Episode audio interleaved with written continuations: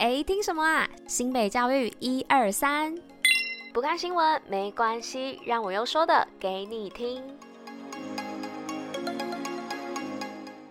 嘿大家吃饭吗？我是珍珍，大家午安。今天是十二月二十八号，礼拜四，新北教育一二三的第四百三十一集，同时也是第四季的第六十二集喽。那这边呢，跟大家分享一下这个天气预报的部分哦。虽然今天跟明天会下雨，但是不用太气馁，因为假日的天气是还不错的，尤其是礼拜天跨年当天呢，会有大太阳哦。只是要留意的部分是气温的部分会稍微低一些，大概是二十度左右，那最低呢也会到十七度。那晚上的话，温差就会稍微大一点。点了因为十五度到二十度还是差了五度，大家要留意一下。那紫外线的部分有四哦，所以也提醒大家要多多留意。就跨年当天，如果提早出门去排队看演唱会的话，记得可以抹点防晒在身上再出门哦。因为想要假日不会有 podcast 嘛，所以想要提早跟你们说一下，让你们可以有一个心理准备，可以准备一下。好啊，那接下来呢要进入到我们新北趴趴造的部分，就让我们继续听下去吧，Go Go！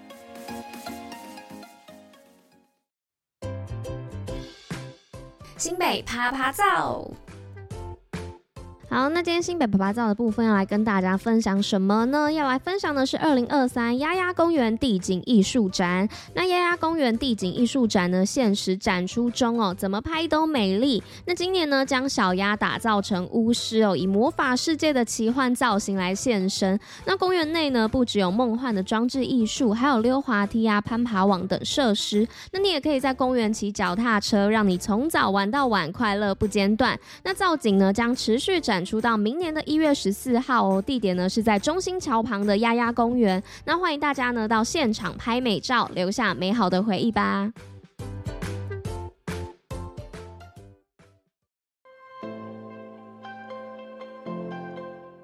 来到今天新闻的部分哦，首先第一则新闻呢，要来分享的是新北青师生平台获得云端物联网创新奖，打造智慧学习新模式。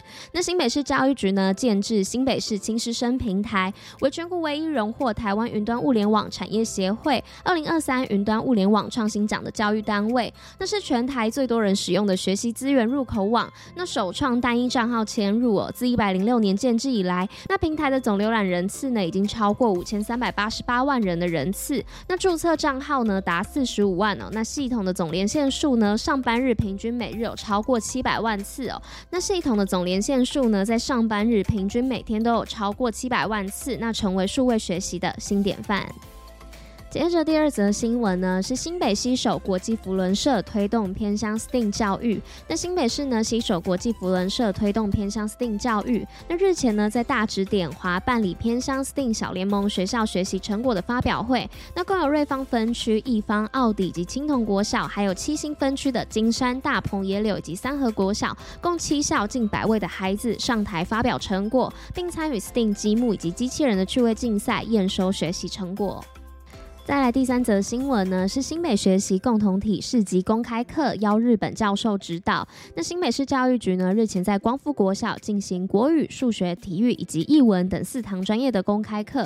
那邀请到日本课程专家佐藤学教授指导。那除了进行国际研讨会的专题讲座之外呢，那也进行了全国首本理解导向学习共同体课例手册导读。那现场呢有超过两百位的参与人员。那教育局长呢也出席感谢佐藤学教教授亲自指导市级公开课，并以专题讲座带来国际课程新知，交流亲师生共学以及学教翻转的创新教学经验。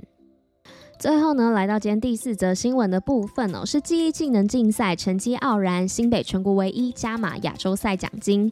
那新北市呢日前办理一百一十二年记忆技能竞赛的感恩餐会，那鼓励以及肯定获奖的选手以及指导老师。那副市长呢也亲自出席，宣示全国唯一加码亚洲技能竞赛获奖师生奖励金以及纳入国际建学。那现场呢颁发了三百零六万的记忆技能奖励金以及二零二三独家新北金手荣誉徽章。那感谢为国家以及自己征战的顶尖选手以及指导教师。今天五四三什么？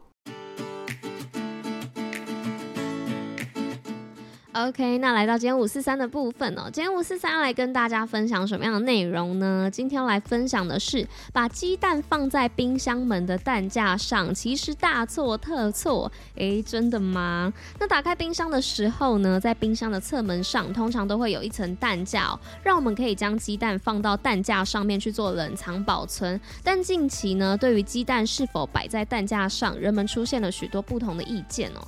那我们在超市买盒装鸡蛋的时候，啊，可以看到有些品相哦是在常温的环境下做贩售的。那为什么买回家之后却要放入冰箱冷藏呢？那日本的蛋农桑永花女士与东京家政大学的冯木真之子教授表示呢，鸡蛋表面呢、充满了被称为气孔的小孔哦，大约有一万个。那当温度变化大时呢，鸡蛋比较容易会发生结露的状况。那结露的时候产生的湿气啊，会覆盖住这些气孔，并让细菌呢更容易附着在鸡蛋上哦，导致容容易使鸡蛋变质。那超市呢，有些鸡蛋品相之所以放在常温下贩售呢，就是为了防止结露哦。那在室温下出售的鸡蛋啊，因为在运送的过程会尽量保持恒温哦，不会有太大的温度变化，因此呢，就比较不会有结露的状况哦。而且啊，在超市贩售的时候，超市的冷气啊，也不会让周围的环境出现很大的温差，因此呢，鸡蛋是很安全的。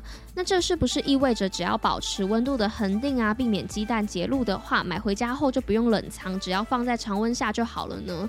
答案是否定的。那桑原女士就解释哦，就算两个条件呢都有完美的达到，但是鸡蛋呢在常温下还是没有办法保存太久，因此啊还是比较建议将它们存放在比较凉爽啊、温度也比较恒定的冰箱冷藏室当中哦，才能够延长它的保鲜。那既然冰箱冷藏室呢大多附有鸡蛋架，那很多人也就习惯会将买回来的常温或是冷藏鸡蛋从蛋盒当中取出并移至蛋架上保存哦。不过日日本的蛋农高野昌典先生却表示呢，这么做其实是错误的方式哦，因为鸡蛋下的位置呢，通常都设在冰箱的侧门上。那当我们开关冰箱门的时候啊，就很容易出现温差。那这种温差变化呢，对于鸡蛋的保存是非常不利的哦。那在温差较大的环境之下呢，鸡蛋的品质也比较容易受到影响。所以冰箱门的蛋架呢，并不适合存放鸡蛋哦。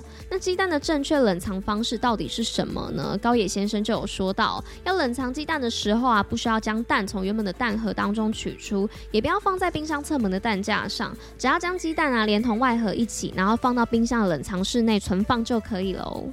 好啦，那以上的就是今天跟大家分享的五四三内容哦，就是如何保存鸡蛋的方式。那今天新美家一二三的第四百三十一集就到这边啦，那我们就明天见喽，大家拜拜。